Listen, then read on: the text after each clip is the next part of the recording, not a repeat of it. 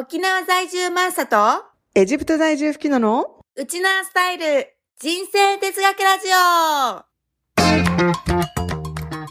オ。このラジオでは海外や沖縄生活での日常生活で起こったサプライズを全世界ウチナーンチの共通ソウルマックとしてればなんくるないさーを胸にウチナースタイル人生哲学としてマーサと吹きのが語り合っていく番組です私たち二人の超主観的なウチナースタイル哲学ですが聞いてくださった皆さんの生活のちょっとした知恵となり少しでも楽しい毎日を送っていただけるようになれば幸いです皆さんこんばんは、こんにちは、おはようございます。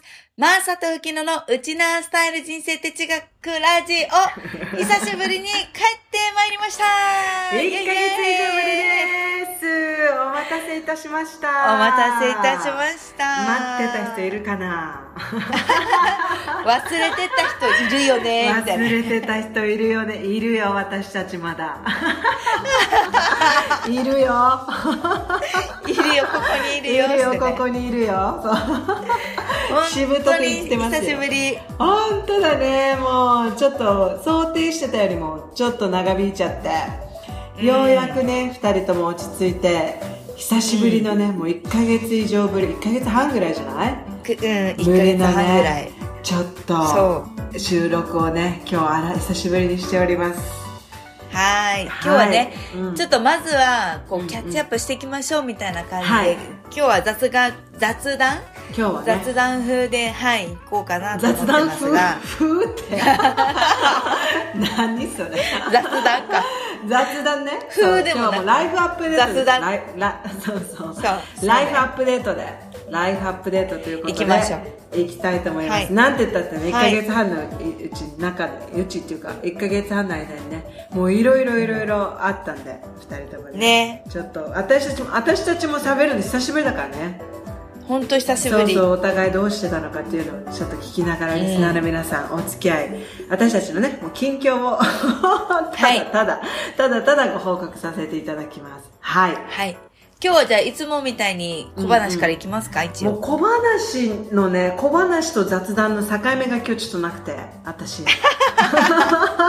まあ全て小話になるんでちょっとあマーサありますか？マーサがあったらいい？じゃあ。あじゃあいいです私はいうんはい、いいですか？私の小話ね。はいはい。じゃあ、今日の小話。あのーこのね、1ヶ月半の間に、うん。実は私、あの、40歳、よそじになりまあして。そうですそうですそうですそうです。はい。ハロウィン直前のね。はい。そうそうそうそう。大体ね、ハロウィンにしてやられて、私の誕生日は忘れ去られるっていうのが毎年のオチなんですけど、そう。でもね、今回あの、すごい、吹きのたちからね、うん。ありがたいメッセージをもらっあて、いやいや私はなんかね遅れちゃった方なんですけどねこの。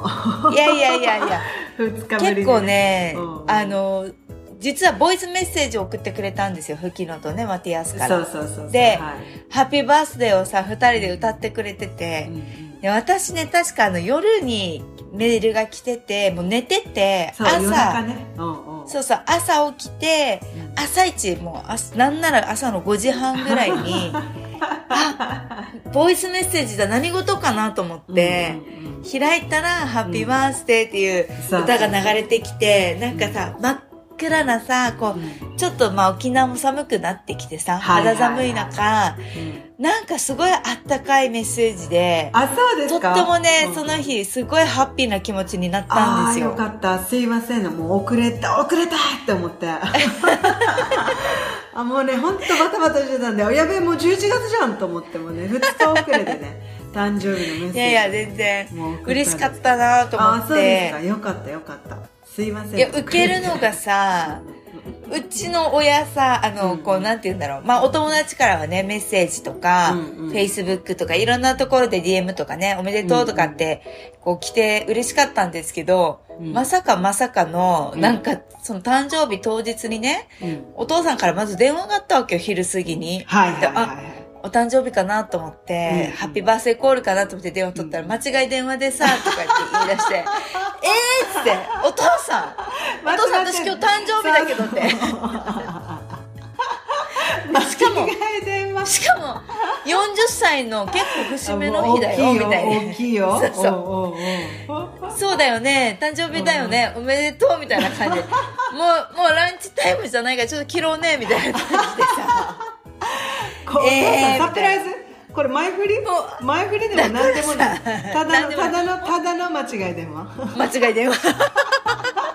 え、間違い電話しかもよ。そんな想像しないのに、いつも間違い電話とかない人なのに、こんな日に限って間違い電話ってあると思っ40歳のて。誕生日に。そうそうそう。でも自分から言ったよ。よ。そしてさ、うんさらに挙句の果てにはお母さんはさ、うちの母はね、うん。もうその日にメッセージすらくれなくてさ、嘘でしょ。嘘でしょ。えひどいのが、じゃあうちの親さ、まあお父、父親はそんな感じじゃないんだけど、うちの母親に関しては、誕生日に、うん。誕生日電話か、あのメッセージ送らなかったら、プンスカするタイプだわけよ。はいはいはいはいはい。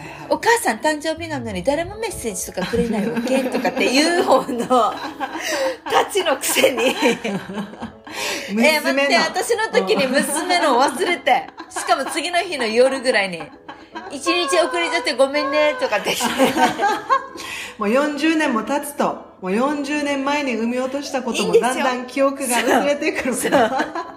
いいんですよ、別に。いいんですよ。それを当てにしてるわけでもないけどね。う。んうん自分の時よ、みたいになるの、ツッコミが。いやー。だって、67になってもよ、うんうん。まだかまだかするくせに、誕生日のプレゼントは、とか、ねだるくせに。いやそうなるのかな私たちも。でも私もあったよもうね親がね混乱してるのが分かるわけ。あのもううちえ4人子供いるんであの30いくつかの誕生日にもう2歳ぐらいバッペってるんですよ。吹きの？30何歳おめでとうって。いやいやいやいやいやいや。もうちょっと2歳とななんで若返ってたのか年老いてたのか分かんないけど全然違う年をね、誕生日してきてるんですよ。ハッピーバースデーみたいな。いやいやいやいやと思いながらさ。親そうなるのかな？私たちもそうなるのかな？なるはずね。一応私さ、しかもさ、うんうんあのほら、家族ぐらいじゃん、こうなんか面と向かっておめでとうとか言うのさ。うんうちの娘たちまだ暦がわからんからさ、うんなんていうの？今日は何曜日ぐらいかはわかるけど、うんうん。今日は何月何日何曜日で、この日は何の日だっていうのはあんま覚えてなくて、そうだよね。あの、もう自分で今日、その日の朝ね、うん今日マミーは、あの、うん。誕生日だよ、みたいな感じで、自分で言真って、剣にね真剣に。そうそう。40歳だから、ね、もうさ、ん。そう、二人で朝から兄弟喧嘩してたわけよ。あして、ちょっと待って、ちょっと待ってって言って、うん今日さ、って言って、お母さん誕生日だわけって言って、うんえ？みたいになってるわけよ、娘たち。はいはいだから、だから今日はママハッピーに暮らしたいから、うんお願い喧嘩しないで、みたいな。はいはいはいで、そうなんだって、その言った矢先また喧嘩してるわけよ。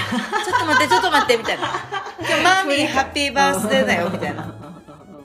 なんかみんなからないのかな、プレゼント、おめでとうとか、お手紙とか、みたいな。自分でね自分からねもうねうんうんうんもうそうそう。覚えてよ。ハロウィンの前の日だよ、みたいな。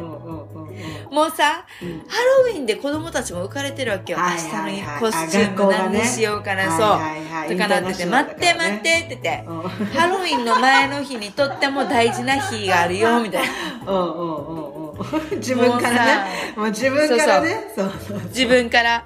いつもあんまり私もそうやって言うタイプじゃないんだけどさすがに40歳さね。そうだね。からもうちょっと特さ、ね。ちょっとぐらいそう、うん。祝ってよって言って、だって成人式だったらよ、うん成人のお祝いおめでとうって言ってみんなさ、着物着てさ、なんかすごい盛大にやったじゃん、成ビッグイベントですて。よねビッグイベベントで。そのダブルのじ人生生きてきたわけですよ。そうですよね。そうですよね。あれからね。あれからまさにあれから。20年が経ったわけですよ。20年経って、人生の中間地点ですよ、本当に。本当にね。う。んようやったなって、なんかもう自分で自分がね、偉いなってちょっと思ったよね。もう結構生きたな、みたいな。思った。そしたらできたなと思った。そしたら最近若い22歳の学生の子をね、あの、ちょっとバイトで入れることになったんですけど、あの、年22なんだよね、みたいな話をしたらさ、もう私今年40だからさ、わかんないからいろいろ教えてね、みたいに言ったらさ、もう、えーとかって言われて、バイトの子に。え、じゃあ見えなかったってこと ?40 人。だから、どっちなんだろうと思って。あだだいぶ引かれたか、うわ、年やんって引かれたか、うわ、年の割に超綺麗みたいな？そうそうそう。年齢不詳みでも、たいあれは結構いっちゃってる年齢だなっていう表現。やばい人に雇われたって思ったのかな。いや結構言ってるな、オーナーみたいな感じだったかもしれないい。やでも、でも、びっくりしたんだよ。あ、そんな見えないって、そんなに言ってたんだって見えないってことなんだ。えうん。ポジティブに捉え、捉えていこうかな。そうそうそううんそうそうそう。うん。いやね、そういう年になりりましたよ。うんはい、おめでとうございます。おめでたいですよ。はい、ダブル成人式もね、楽しみだね。はい、楽しみです、楽しみです。はい、その時にね、はいもういっぱい祝って、もう全部、はい。はい、やってください。盛大にね、行きたいと思います。はい。はいでちょっと、吹きのどう？いけそう？小話はね、いもうちょっとけそう？私はなしでもすべて、あの、雑談雑談に凝縮していきたいと思うんですけど。はいはい、もう本じゃあ題にね。、早速ね、はい早速。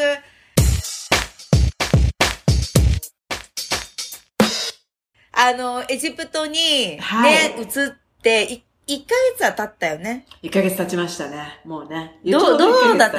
結構トラブル尽くしだったでしょきいやー、ほんとトラブル尽くしで。そう。えっとね、皆さん多分ね、この収録を終えても私たちのイントロは、ドイツ在住吹きののになってるんですけど、ちょっとね、まだ余力がないので変えられないんですけど、今ね、エジプトにいます。エジプトに来ても1ヶ月経って、いやー、本当にね、ドタバタドタバタドラマが続いてたんだけど、まあちょっとまず、一番最初に住んだ、住む予定ね、そのドイツで決めて、ここに1年住みますって言って決めたアパートが、もうシロアリに食われまくってたの。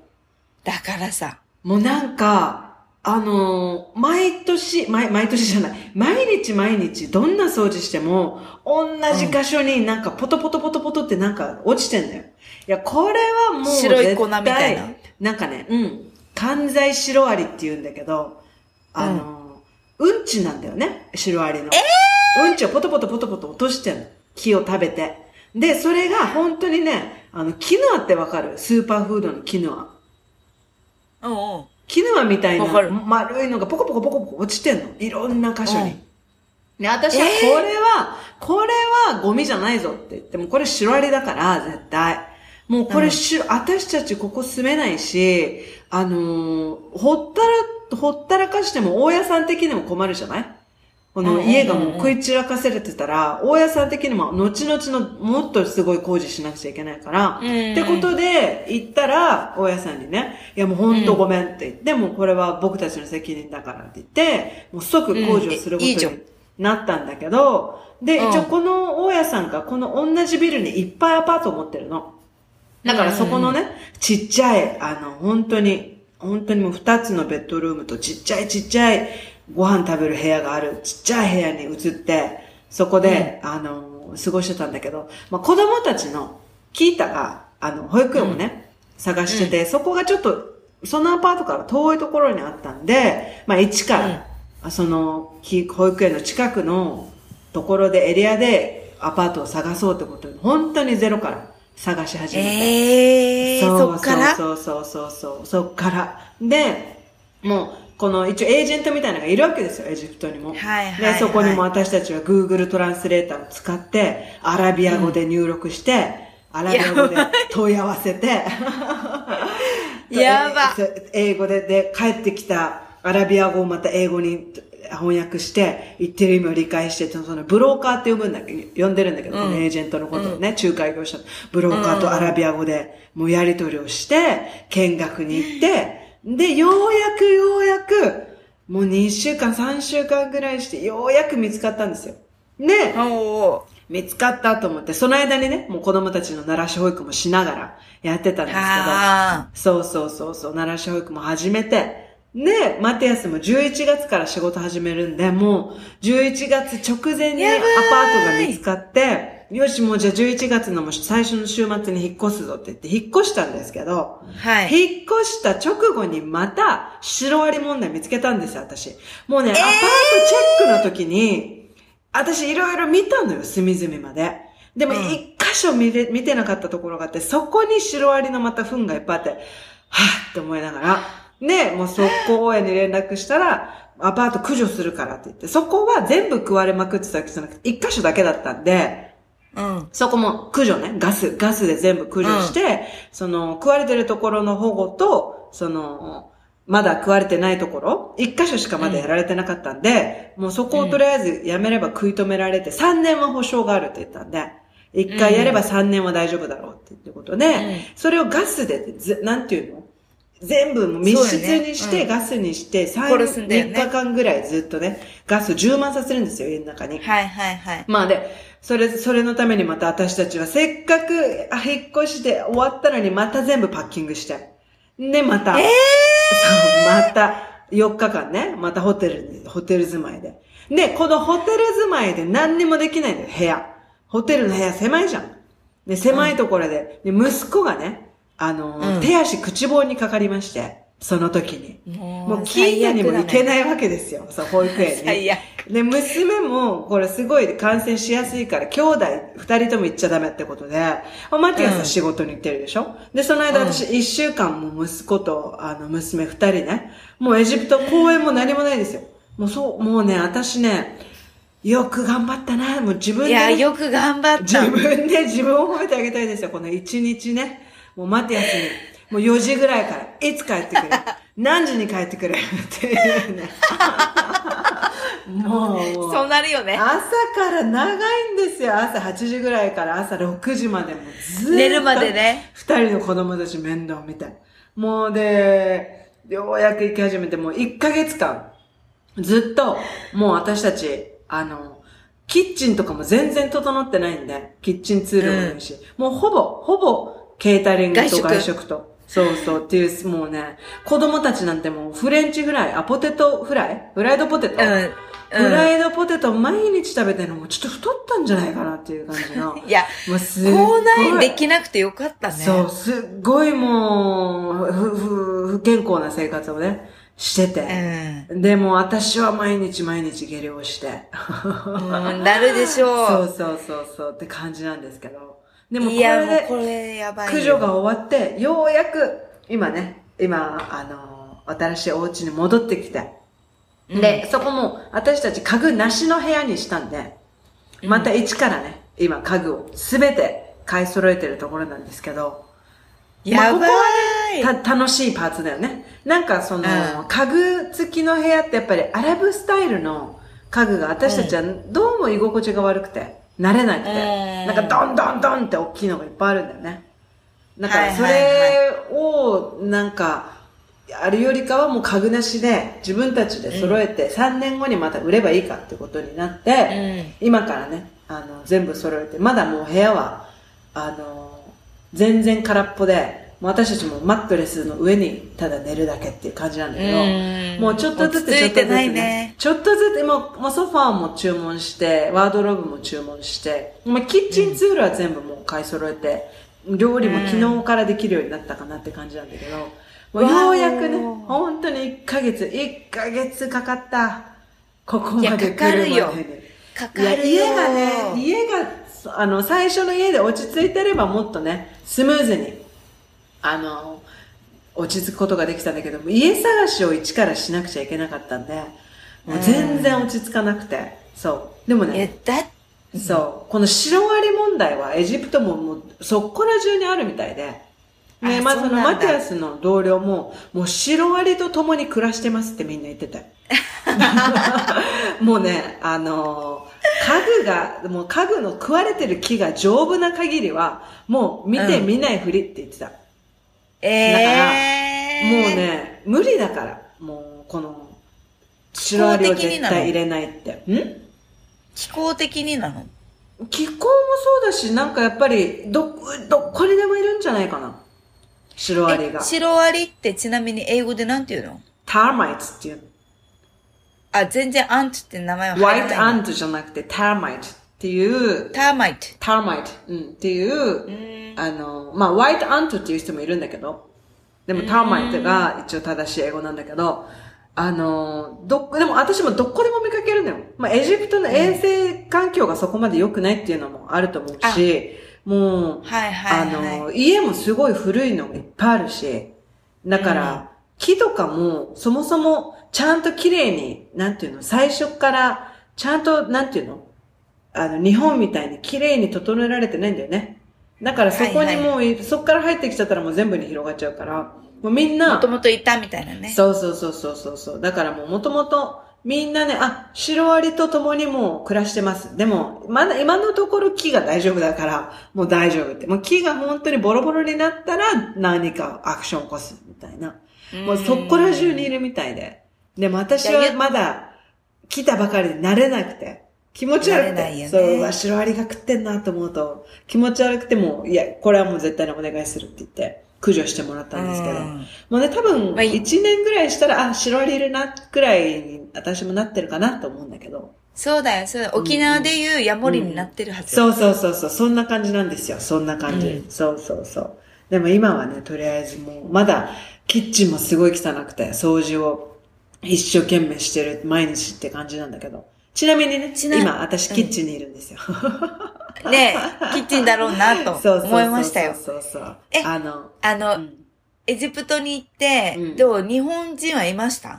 あのね、まだ一人も見てないんだけど、その、娘のき、息子と娘のね、聞いたに、たまたま、韓国人の女の子と、ママね、がちょうど娘と息子と同じぐらいの時期にあ始めて、北に。うんうんうん、で、もう一人ベトナム人のママがいるの。だからアジアのママが3人いることが奇跡で。日本人のママ見てないんだけど。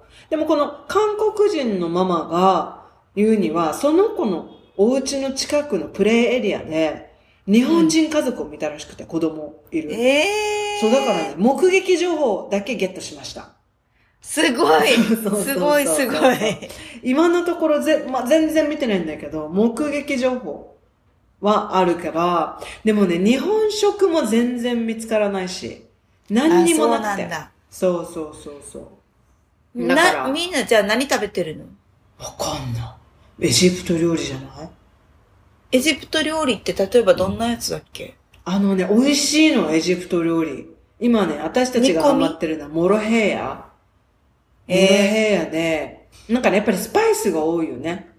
あと、お肉いっぱい食べるこっちの人たち。ビーフでしょ？ラムでしょ、うんうん、えー、っとね、えー、っと、豚は食べないんだけど、宗教上。豚はほぼ見ないで。あとチキン？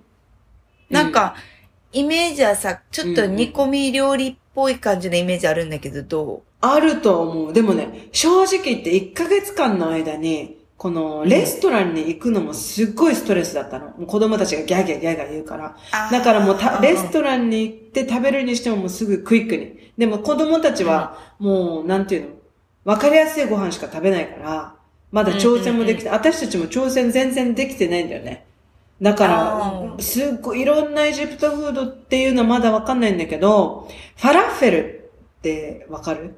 なんかね、コロッケみたいなのけど、ひよこ豆の。うん、それ、そういうのはね、あの、やっぱり、そのアラブ圏ではすごいあるんだけど、ファラフェルはね、すっごい美味しい。これがね、美味しいんだ。あのね、30円とかで買えるのよ。一つの大きいファラフェルが。そうそうそうそう。え、物価って高くないの？エジプトって。あのね、物による。もえ、物価は安いよ。生活水準は安いんだけど、でもやっぱり、安いイコールクオリティも低くて。だからやっぱり、ちゃんといいものを買うと結構高い。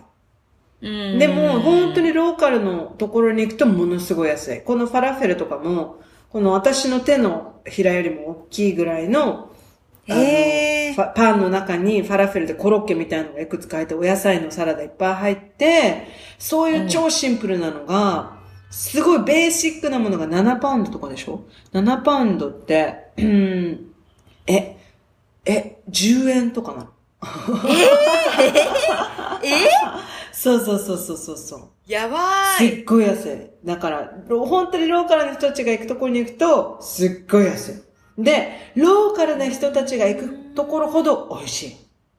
そうなんだ。やっぱ美味しい。なんかピザとかね、くそまずいの。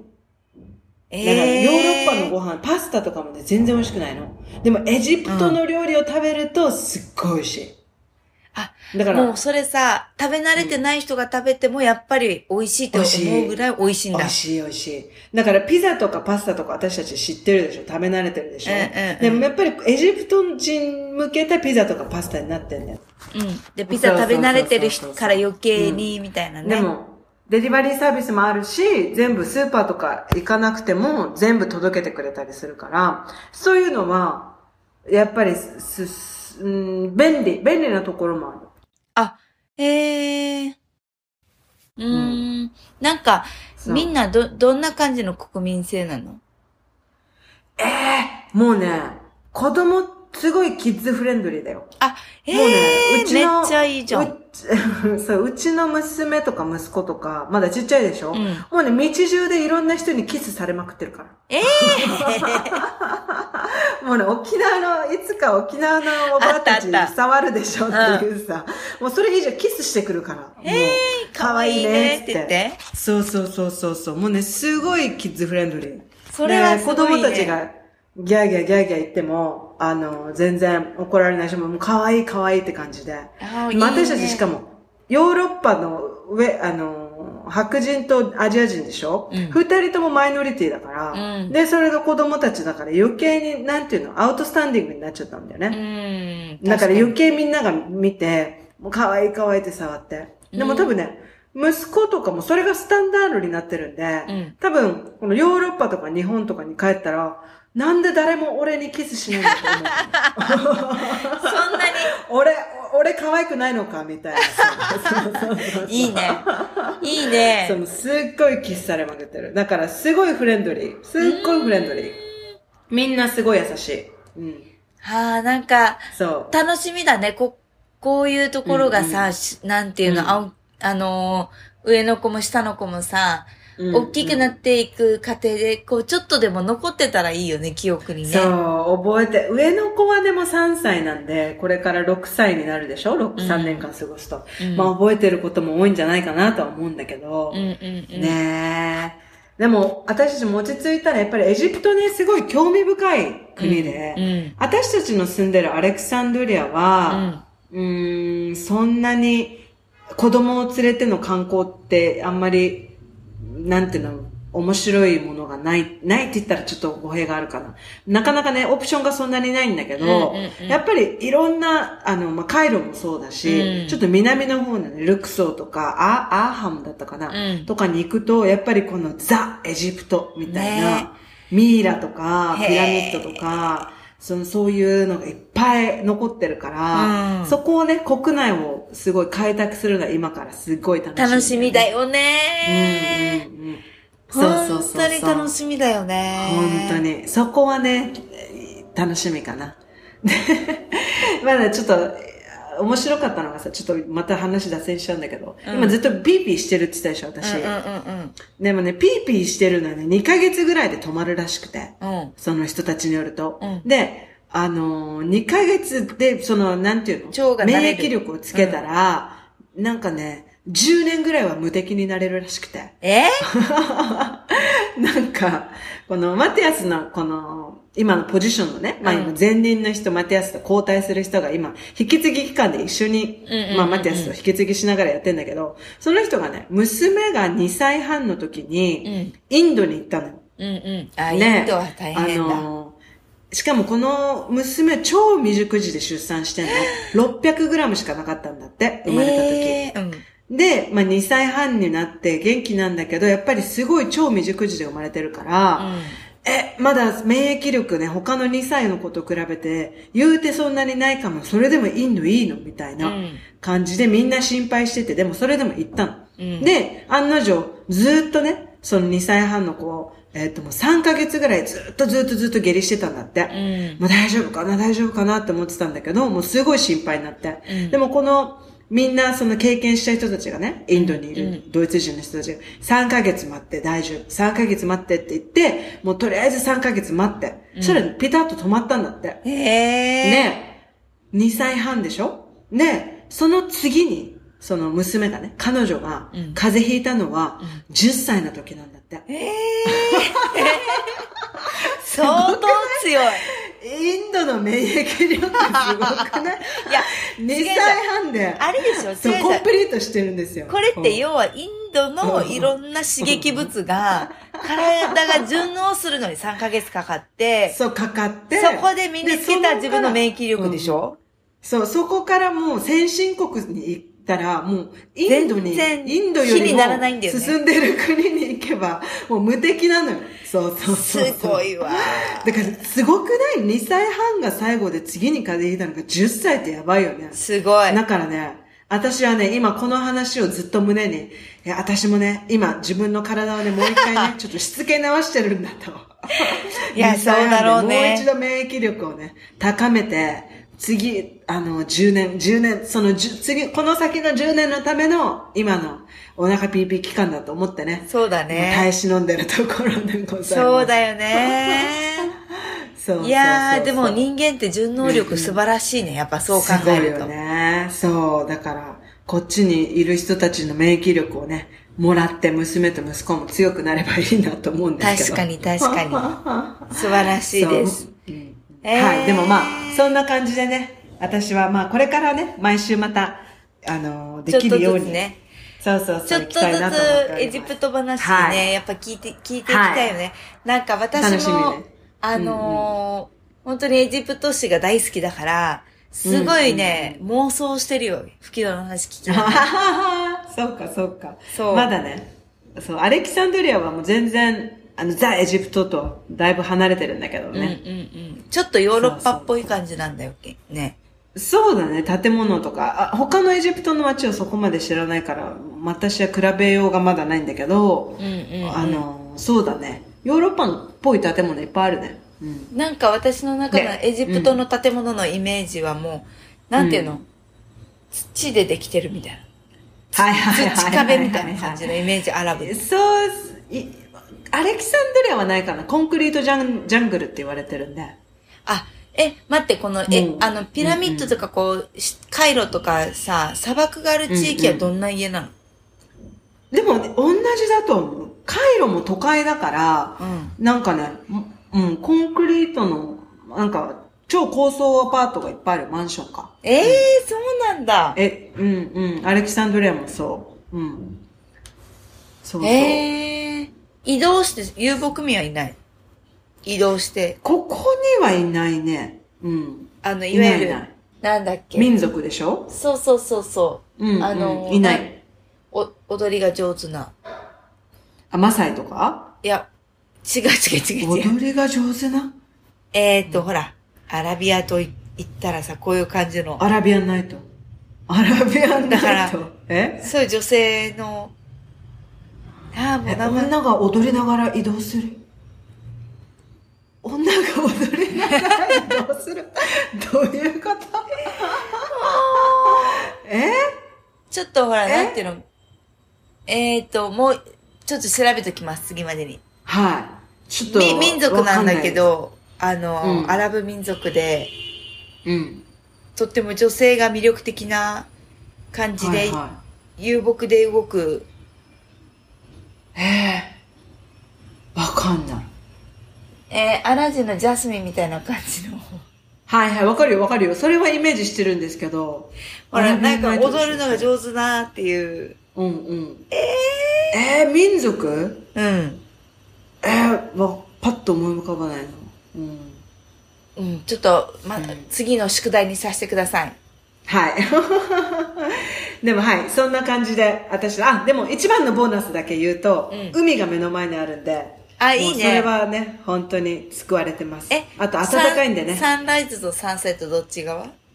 サンセット、あ、今のお家はど、何も見えないんだけど、うんうんすぐ目の前に海があるので、海海まで5分ぐらいかな。お、いいね5。分、うん、う海、うちからも海が見えるんで、ただちょっと窓がサンライズでもサンセットにも向いてないから見えないんだけど、サンセットが見えるときはすごい綺麗。あ、いいね。いいですよよね。やっぱそれはいいよね。それはボーナスですね、私の。ははあ、いいなはいなんか、海外に行きたくなるね、やっぱね。聞くとい。いね。やー、でもちょっとね、今回のことの学びは、子連れの引っ越しはやっぱ大変だねい。や、それは大変ですよ。将来考えてるんだったら、ほんと大変。もうマティアス二人だったらね、うんパレスチナに行った時なんて、ただスーツケース持って行けばよかったんだけど。でも私がもし移動するってことがあったとしても、子供たちは大きいと思うからもう。そうだね。ちょっと、うんまたそれも違うね。今の年齢の、私の娘と息子の年齢だとちょっとね、やっぱりいろいろ大変ですね。なんかでも、どっちかっていうと私の子供たち大きくなって、ね、どっかうんにちょっと住むとか、何ヶ月間か私も行くってなった時に心配なのは馴染めるかどうかの方が心配かな、学校生活とかお友達とか。カルチャーショックうね。ん。今はほらもう分かんないじゃん。柔軟しかないじゃん。もううん子供の今の年齢でいくと不機能そうのね。だね。うんうん。なんでも、わか、わけわかんないから、一応、馴染むのが早いっていうか。うんうんうんうん。そうでもだね。逆に、そうそう、いろいろ分かりすベーぎちゃうと。スができちゃうとね。そうそうそうそういや、でもそれもまたいい経験になるよね、きっとねうんうんうんうん。若いうちにそういうショッキングなカルチャーショックを受けたら。うん。そうね。楽しみです。楽しみですね。いやいや、はい揉まれております。はい。そうねはい。そんなことで。じゃあ、マーサのね、そうですね。ひ近況ね。うんうん私の方の近況は、あのー結構もう、新しくね、こう、縫製の工房を作るっていうことで、ちょろっと、うんうん。多分ね、このお休み前にも話してたと思うんですけど、うん。物件が見つかりました、みたいなところで終わってたかなとは思うんだけど、うんうんうん。いよいよですね、あの、12月にはもう入って、ミシンとか、こう、人も採用が決まって、で、はいはい。いよいよ稼働するっていう時なんですけど、今ちょうどね、うんクラウドファンディングを立ち上げようとしていて、そう。そうなんですよ。そうこそう。のうん。ラジオがスタート、スタートというか、あの、配信する水曜日に、うんうん。はい、うん。クラファンもスタート。はい、うんうん。なんですよ。いやー、じゃあぜひね、このラジオ聞こえた皆さん、あの、マーサのね、どこ行ったら見れるんだっけ？あ、私のインスタグラムでは見見れれるようになってうんうんうんると思うので、ぜひ辿ってもらえたら嬉しいなと思うんですけど、チェックしてねはい。はい。あの、今回ね、うんあの、このクラファンにあたって、うん結構リターン商品を私たち頑張ったんですよ。あ、そう、それって海外にも対応してんの？対応してない。いや、でもまあまあまあ気持ちぐらいはね、私もちょっとサポートできたらと思うんですけど。うん。吹き野の実家に届けるぐらいしかない。私の実家にね。いや、うん結構。ね、あのーうんうん今回、まあ、グッ、ほら、私たち物を作ってるさ、ほら洋服、アパレルなので、こう、うんうん草木染めでね、染めた手ぬぐいとかさ、うんうん。ああ、いいね。マンゴーの草木とかウコンを使ってね、染めて、もううんうんうん自分たちで、こう、ロゴのプリントとかをして、もう一枚一枚手作業で作る。一点物ね。でもこれをもう何十枚って作る予定なんですけど。これがね、一応お、お礼の品っていうことでやってるのとか、あとはあの、刺繍がね、ロゴの刺繍が入った、あの、タックシャツを作ったりとか、解禁のね。工房なので、ちょっとワークシャツっていうか、作業着みたいな、ユニセックスのシャツ作ったりとか。こういうあの、ワンピース出したりとかもしてるんですけど、T シャツとかももちろん。あいいねでもね、今回実は体験系、うんその自分たちが楽しめるっていうのもあって、アグリツーリズムも企画してるんですよ。え、そのクラファンで？そあ、そう。う。リターン、リターンがね、はいはいはいはい。あ、の、マンゴーの、いいねそうそう、マンゴー農家に行って、うん、あの、次のマンゴーの収穫に向けて、いらない草を刈るんですよ、マンゴーの葉っぱを。はいはいはいはい。まずその葉っぱを刈ってもらって、その葉っぱを使って、うん午後はうちの工房でね、リペア染めをしてもらうんですよ。お、いいね魅力的。そう、ん島の野菜ランチとね、島の野菜、うんうんフルーツっていうか、あの、デザートと、ちょっとしたあの、アメ、なんて言うんだろう、こう、グッズ？を、アメニティ？アメニティではなくてね、グッズになるんだけど、ィあの、キーホルダーみたいな、しかもこれも海洋プラスチックとか、あの、ペットボトルキャップで作ったキーホルダーを、オリジナルのものをこう、プレゼントするっていう一一日のね、コースをちょっと作ってえ、ますそれはいくらなの？それはね、5万円します。はいはいはいはいはい。いや、でもいいね。そう。それみんなが嬉しい、あれだね。そうそうそうそうそう。う草木農家さん、農家さんたちはこう、うん一人で買ってもらってね。買ってもらう手伝いになってて、その一緒にツアーにする人たちはもう一日使って自分たちのリペア染めをして、その洋服を持って帰ったりとか体験ができうんうんて、まあランチがついてとか、っていう、この、いろいろちょっとね、循環型の、こう、ものづくりみたいなのを体験してもらう。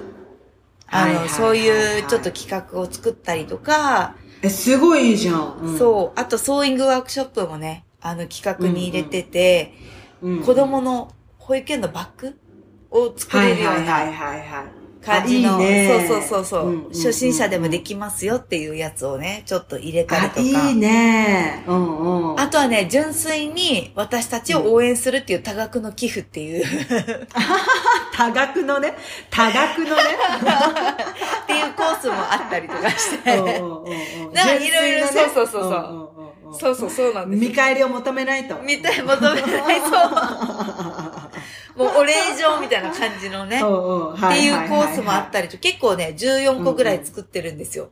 いいね。目標金額は？目標金額は200万円なんですけど、一応うんあの、ちょっと300万ぐらいはいかないと、うんうんあの、原価がかかるので全部あの、そうだね。物が。そうだね。なので、うんうんうん300万いかないと本当に必要な機材とかが買えないっていう。うんそうそうそう。何の企画だってなっちゃうのね。何の企画だって200万だとただ物買ってもらうみたいになっちゃうんで、一応、物販になっちゃうそう、のね物販になっちゃうんで、本当は、あの、こうちょっとね、こう、いいものをやっぱりリターンはワクワクしてもらいたくって、考えれば考えるのと原価がかかっちゃったっていうね、元も子もない感じになっちゃったんですけど、気合い入れすぎて。。はいはいはい。そう、でもすごいで、私的には、あの、うん。どれも本当に、なんだろう、うん真心込めて、そのうんうん縫製とかもできるだけ自分たちで採用したメンバーとみんなで一緒うんに、あの、作っていくっていう風にリターンを返そうと思ってるから。本当スタートアップのなんか、うん。あの、応援をしてもらう感じにうんなるんですよ。うんでもね、私うんね、すっごい金額になると思う。ええそう言ってどうしよう。全然。大丈夫。大丈夫かな？もうね、明るい未来が待ってる。うん、うん。あもう大丈夫。絶対成功するから。絶対成功する。うん。なんか、私ね、うん。あのー、マーサのね、絆スタイルの、うんあの、アルコホリックラインがすごい好きで。あ、本当？うん、あれ、あれ好き。あれ結好き構、あれ結構みんなに好評で、本当に毎す回。ごいおしゃれだよね。うん。もう自分もさ、あの、着てるんだけど、うんうんワンピース。うん。もう遠目ら。からさ、バレてるよね、私って大体。そう。あれすごい好き。すごい。そう。あれはないの？あの、ファンディングの、あれ、あなんていうの、お返しに。あれは入れてない。あ、そっか。あれは買えっていうことね。買えっていう。いや、でも、あの、うんうんうんクーポン券がついてるので、はいはいはいはい。ちょっと安くすることはできる。う。うんんうん。そのはいはいはい。あれあれすごい。ちょうどね、ちょうどエジプトに来てるんで、あのもう、だ沖縄のね、気候とだいぶ近いんで、あ、そうなん私だ。も着れるかもしれない。うん。ぜひ来てほしい。そううん。うんうん。なんかあれね、すっごい今回うん嬉しかったことがあって、あの洋服に関して言うと。まあ、うんあの、リスナーの皆さんもよかったらちょっとうちのインスタ見てもらえたら嬉しいなと思うんですけど、あのうん友達の結婚式があって、で、その友達がちょっと二次会用とか、その結婚式自体もうんカジュアルウェディングにしたいからってことで、うん衣装探しに来てくれてたわけですよ、ちょっと前にね。で、お母さんも連れてきてて、お母さんが着る服がないのよって言ってて。はいはいはで、お母さんが、このワンピース気になってたみたいで、アルク、うんアルコールインクアウトアの、うん。アルコホリックはアル中でしょ、それ。い。だから、え、あ、私、アルコホリックって言ってたもん。あれ、な、なんでって今聞こうと思ってたの。なんでアル中って名前にしたのって思ってたの。違う違う。アルコールインクアートね。え、で、なんて言うの？アルコールインクアート。でもさ、え、でもさ、インスタとかではアルコホリックって言ってない？言ってないはずよ。あれ？なんで私アルコホリックって呼んでんの？すごいなんか、すごい名前にしたなと思ってたね、私。なんでアル中っていう、なんでアル中っていうスタイルなんだろうって思ってたんだけど。アル中でも、あの、なんていうの、ふわふわして、アル中状態の、あの、抽象的な。すごいいいように撮ってるね。だからなんでアル中って、あ、そ、なん、え？なんで私？あ多分ねアルコールインク？そう、アルコールインクがアルコクホリックに見え、読み間違えて、私間違えてないと思う思うんだけど、アルコールインクアートなのよ。アルコール、そうそう。そうなんですよ。あれは、インクをこう垂らしているんだけれども、アルコールを垂らすとこのインクが弾くから、それを乾かしていくときに、ああいう幻想的な感じのテキスタイル、テキスタイルとかアート、アートになるんだけど、そのもう、なんて言うんだろう。ある、アート作品自体をもう記事の、あのテキスタイルに私の方で加工してて、最初はね、A3 ぐらいのアートなんですよ。こう、紙に。はいはいはいはい。それをちょっと生地化して洋服を作ってるんだけど、ああ、なるほどね。あれはだうんうんから全く同じ柄って絶対できないわけ。ないでしょ？そううんうんうん。で、あの洋服自体も、そうそう、どこの生地を取るかによって全然違うから、そうそうそう、仕上がりも一枚ずつ違うんだけど、なんか、そうそう、あれを、そのお母さんが気になってて、うんうん来て、家庭、ね、結婚式に私も行ったわけですよ、参列に。行ったら。もうお母さんめちゃくちゃ会場で一番映えてて。ああ、そうなんだ。で、すごい褒められたみたいでみんなから。うんうんうんうんうん。後日談で友達からもお母さんがめっちゃ喜んでたっていう。連絡が来て、すごい嬉しかったんだよね。そうだよね。え、あれ素敵だよ、とっても。い、や、すだってごい素敵。そう、うん私たちの母親の年齢って言ったらもう60代後半とかじゃない？で、うんうん60代後半の女性でも、うんああいう風なワンピースを着るともう一気にグレードアップしちゃって、うん。もう若返ってるわけよね。うんうんうんうん。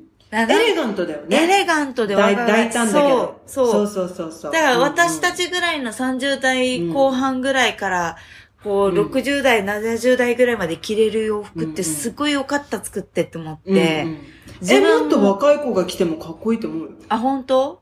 うんうん。あれ全世代いけるよ。いけるかな、一全応、世代。そう、だから結構さ、自分的にはすごい良かったな、作ってっていう思い入れのね。でもあれ、うんうん本当テーマが自立する女性、まあ、自分の人生をハンドルするっていうテーマで作ってて、自分を輝かせる洋服っていう。あ、なるほどね。そうそうそう、そういう目的で、で、私もそれで作ったから自分が着たいと思って、いつもメンズ用のよシャツばっかり作ってたので、はいはいはいはい。そう。だから結構挑戦のね、本当にこの1、2年、年だなと思って、やっているんですけど、なんとね、実はあのこ次の3月、年明けの3月にも、あの、世界一でかいあの、クラファンサイト、アメリカの、キックスターターっていうところに、あの、沖縄の伝統工芸を掛け合わせたファッションスタイルっていうことで、カリウシウェアを沖縄で初めて出品することになりまして。え、これはさ、どういうこと？どういうクラファンになるの？それは。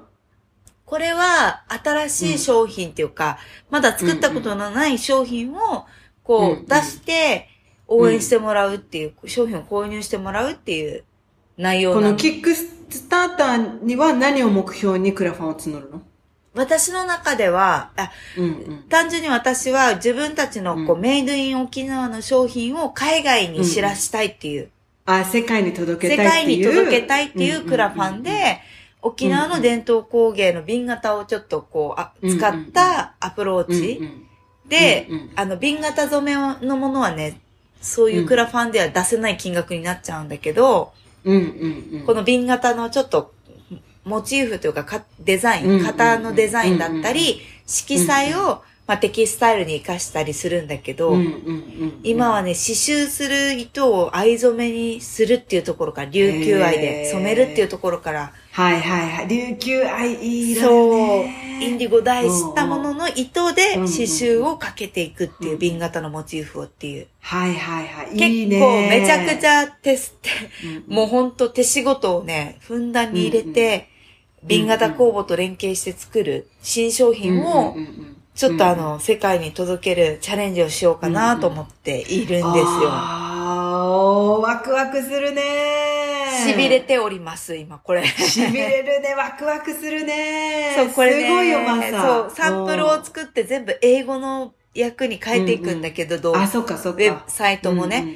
で、動画も撮らないといけなくって、この工房の製造工程の？そうそうそうそう、ストーリーを伝えるための動画ね。はいはいはい、はい。もう工房うんうんの動画からね、手仕事の様子とか、琉球愛もまた普通の日本の愛とは違って、沖縄にいる愛は濃い愛色なので、そうそう。うんそう、そこをやってるところ何箇所って決まってるからさ、県内でも。うんうんうん。もうそこの工、だそう、そこのうん工房にちょっとオファーして、染めさせてくれって言って、もうどうやったらこれが実現できる企画になるのかっていうのを。めちゃくちゃね、あの、面白いことに今回、こう、まさかの首里織工房にも手伝ってもらうっていう。おー、うんうんうんうん。首里織とかって全部糸を紡いだ後に染めるのよ。そうだよね。そう、それでカランコロンって言って、あの、折っていくんだけど、はいはいはい。染めた糸をどうやったらミシンにかけられるかっていうところで、この、あー、なるほど工房のね、。そう、工房でやっている、織工房でやっている工程をちょっと使わないと、私たちも刺繍をするっていうところまでたどり着けなくて、なるほどね。そう、瓶型なのに、織工房も藍染め工房も関わるっていう、すごい沖縄の手仕事ふんだんな企画になりそうなんですよ。かっこいい。ワクワクするね。ワクワク。もう実現できたらいいんだけどさ、もう今これトライアルの段階でまだサンプルが上がってないので、うまくいったらこういう企画ができそうだっていう感じですね。3月にね。3月。うんうんこれもね達成したら、いいね達成したらうん沖縄初のことになるので、そうだね。かっこいいね、マサ。頑張ろうと思っております。いやー、痺れるね。これがもう2023もう年ね駆け抜けていく感じだね。これが実現したら本当ドイツに持っていきたい。うんそうだね。ドイツにに3年後に帰れるかな。ベルリンとか絶対受ける。ハマるでしょ？うん、ハマるよ、ハマる。絶対私そう思うんだよね。うんあのーうんうん。そう。だからそれをちょっと挑戦してみたくって、ベルリンだったらこういうの絶対ハマらずなと思って。あの、アルクリ、アルクリ、アルクじゃない、ああアルクリルホリック？アルコールホリック？アルコールひどい。お腹だけじゃない吹きの壊してるの。頭も壊してる。アルコールインクね。うんアルコールインクアート。そうそうそう。もう、いいと思わない？いいと思う。うん、うん。そういうちょっとね。ね、うん商品の挑戦をした作品を持っていく、あうんうんうんの、トラディショナルかけるのファッションみたいな、琉球スタイルって感じで持っていきたいよね、なんかね。うんうんうんうんうん。アートとこうえで、それで、それに加えてこのダブル成人式の企画もしてるわけでしょ？でもそれはもう仲間がいるから本当成り立ってるって感じね。いや、でも私ね、あのーまだダブル成人式じゃないけど、うん気になってちょっとウェブサイト見たよ。あ、見た？うんうん。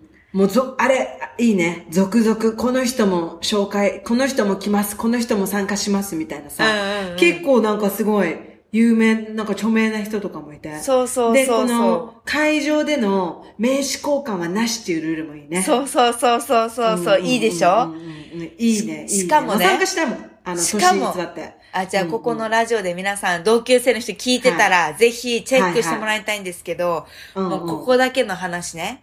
実は、はいはほら、我らがアイドルスピードの今井絵理子さんが同級生で、ああ、見た見た見た。うんうん。参加されるんですけれども、うんうんうん。実はね、アクターズスクールも40周年なんですよ。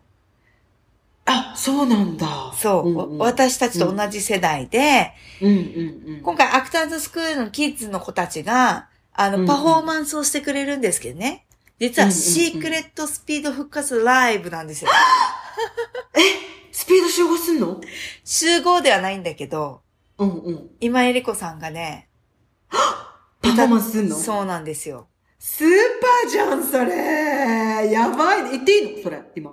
一応、あの、公式サイトとかでは言えないわけ。はいはいはいはいはい。口コミベースえでもここで言っていいの？いや、あ一応これ口コミっていうことで、そうそう。私、誰もが、全員が聞いてないからさ、このラジオ。そうだね。え、超楽しみじゃん。そうなんでですよ。おー。そしてさらに Wake 最 me up! とかって歌えるのかな？もまだあの高音出るのかな？うん。え 練習してくるでしょ？そう、40でもね、いいね。そうなんですよえ、これめっちゃ盛り上がるね。そして最後には多分ね、うんおそらく、ビッグネームのね、沖縄を代表するアーティストが、はいはいはい。最後の最後で、サプライズの、はそう、ライブをあね。言いたそう、言いたそう、今言いたそうだけど、これはまだ言えない言っちゃダメって顔しよったね。そうそうそうそう。これはね、まだロローンチがね、12月なんですよ。あ、そうね。ああ、そう。だからそれもいいね。楽しみだね。楽しみなんですよ。しかもね、同級生に元シルク・ド・ソレイユがいて、元って未だにしてるの。うん今はそう、ダブルダッチっていう名前で縄跳びの二重跳びとかでやる名前のこう、活動名っていうかグループ名でやってんだけど、彼らはもともとシルク・ド・ソレイユで、サーカス団でやってたわけよ。そガチじゃん。う。ガチなんですよ。このパフォーマンスと、うんこのなんていうの、40歳の仲間だからできる懐かしクイズっていうのもね、超楽しみなんですよ。懐かしいクイズってタイトルも、急にダサいな。急にダサいな。う ん急にダサいな、今。もう落ち着くもん。なんか落ち着くもん、懐かしクイズって言われたら。あ、落ち着く、落ち着くみたいな。昭和の感じ出てるでしょもう絶対みんなが、そうそうそうあーってなるような、あの、クイズとはいはいはいか、はいそう、ちょっとね。そういうところを、こう、初めましての人がいても、楽しめるような、ちょっと仕掛けをね、考えてるんですけど。共通でねそうそう共感で盛り上がれる共感で盛り上がれる。そうん。テックマクマヤコンとかでしょ？う。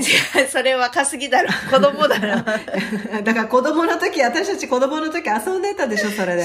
テクマクマヤコン、テクマクマヤコン、お姫様になれとかでやってたでしょ。そうそうそれそれそれみんなわかるでしょ、私たちの世代。わかるわかるわかる。あと、例えばさ小学校6年生で踊った演目といえば、ミルクムナリとかさ。ミルクムラ。そういうそうそうそう。盛り上がるな盛り上がるでしょ。盛り上がるわそういう感じのね、まあちょっとクイズも考えてるんですけど、なんといっても、寄贈品、うんその参加する皆さんから寄贈品があるんですけど、寄贈品がね、すごいのよ。ホテルのね、30%オフクーポン券とかさ、あとはね、宮古島までの往復エアーとかさ、豚、豚一頭とかさ、なんか10やっぱさすが万円、40にもなるとさ、そうみんなお金持ってんだね。肉の塊とかさ、入れてくれる人とかいてさ、すごいね。そう、現金何万円とかさ、金一封とかさ、やっぱ、みんな入れてくれてるのが豪華なんですよ。すごいね。さすがだね。そう。だからこれは、もう40にもなると。そうなんですよ。くじ引いてね、当てるんですけど、ちょっとね、そこら辺でやるビンゴゲームとかもしないんで、うちの方ではね。もうみんながこう、絶対コミュニケーション取らないと、あの、勝ち取れないような仕掛けになってるんですが、いいね。もう全然あの、なんていうの、ちょっと、うん、結構ね、名刺交換会みたいなイメージを持たれてるみたいなのよ。敷居が高いとか。あ、そうなんだ。そう、名刺がないといけないんだよ。もう全くもって関係なく、20歳の成人式を40歳でやるみたいな感じぐらいのね、イベントで。もうさらにふざけてるやつでしょ？そう、さらにふざけてるあ感じの。のー、祝辞とかないやつでしょ？そうそうそうそう、そうもう乾杯みたいな感じの。はいはい。そうそうそういいね。いいね。楽しみなんですよ。楽しみだよ。ぜひ、まあ。さ、酔っ払わないでよ。いや覚えといてよ、ちゃんと。うんもうね、私、い一番最初の企画メンバーの懇親会で、私が一番最初に酔っ払っちゃったから、あ 出た出た。そう。怪我までしちゃったから、もう酔っ払えないわけよ。で、酔っ払わないでほしい。当日は覚えてて、全部。そう、ん当日はね、多分、飲めない私多分、あの、忙しくて。あ、そうなんだ。そう。受付から。裏方なんだ。そう、ん。タイムキーパーやったりとか、集計係とか、寄贈品渡す人とか、もううんね。何人いても足りないのよ、もう本当に。あ、そうなんだ。今30名ぐらいそう企画チームいるんだけど、メンバーが。全然足りてないもんねまだ。うわー今何人参加者集まってんの？150名ぐらいいます。おーじゃあまだねちょっと名刺交換会かななんて思ってた、うん。40になる皆さんぜひ。1983年生まれ。そあとえこれって1984年の1月から3月の人も入るの？うもちろんです。学年的に？そあ学年的にマーサと同じ学うそう年そうそうそうそうそう。はいはいはいはいはい58年の4月2日からになるのかな？4月み4月2日だっけ、うんうん。うん4月4 1月日かな？3日じゃない？3日だっけ ?4 月3日だよ。み私の友達4月3日生まれで、あ三日で。い一学年等賞だから。そうそうそう。4月3日から、えっ、と3月31日4月2日。4月2日 ?4 月になるの。2日。うんうん。次の年の59年の。はいはいはいはいはい。までがそうそうそうう参加権限がござい対ます。象ね。はい。いやー、楽しみだね。東京から帰ってくる友達いっぱいいるもん。いいね、いいね。いや、帰る価値あるよね。あるあるぜひぜひぜひっていう感じで。皆さんね、まだ迷ってる方がいたら。ぜひこれもねいやーじゃあ、私の成人、ダブル成人式の時はスピードの島袋さん来るかな？だからこれぜひ企画してよ。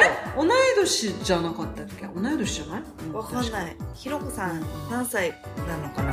いや、同じだった気がするけどな。うんぜひね一個下の学年もまた続いてみんなでやってもらえたらいいよねなんて話はしてるけど。うん、うん、楽しそう。そうそうサバ読んでくる人いないか疑惑っていうのがすごい出てて。あ楽しみすぎて、楽しみすぎて。ちゃんと身元チェックしないとダメだよね 受付みたいな感じで。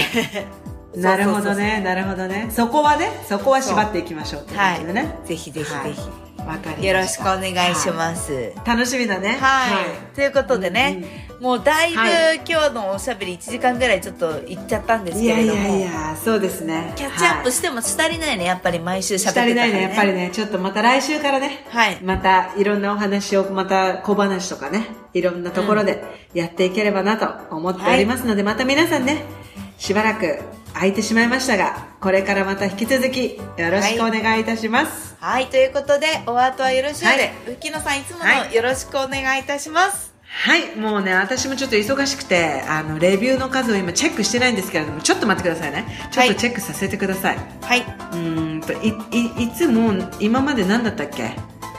もう20、26じゃなかったっけ？あそんなんだっけ？26、30を目標にして、26だった気がするんだよな。はいはいはいちょっと気がするんちょっと待ってくださいね。ちょっと待ってくださいね。もう我々あなー全然ね、星の数も忘れて星の数じゃないなはい。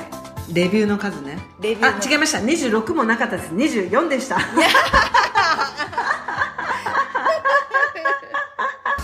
24です。年内ね、あと1ヶ月ちょっとなんですけれども、ぜひぜひ、ぜひとも皆さん、あの、私たちをね、30まで押し上げてくださ。はいいよろしくお願いしますよろしくお願いいたします。はい。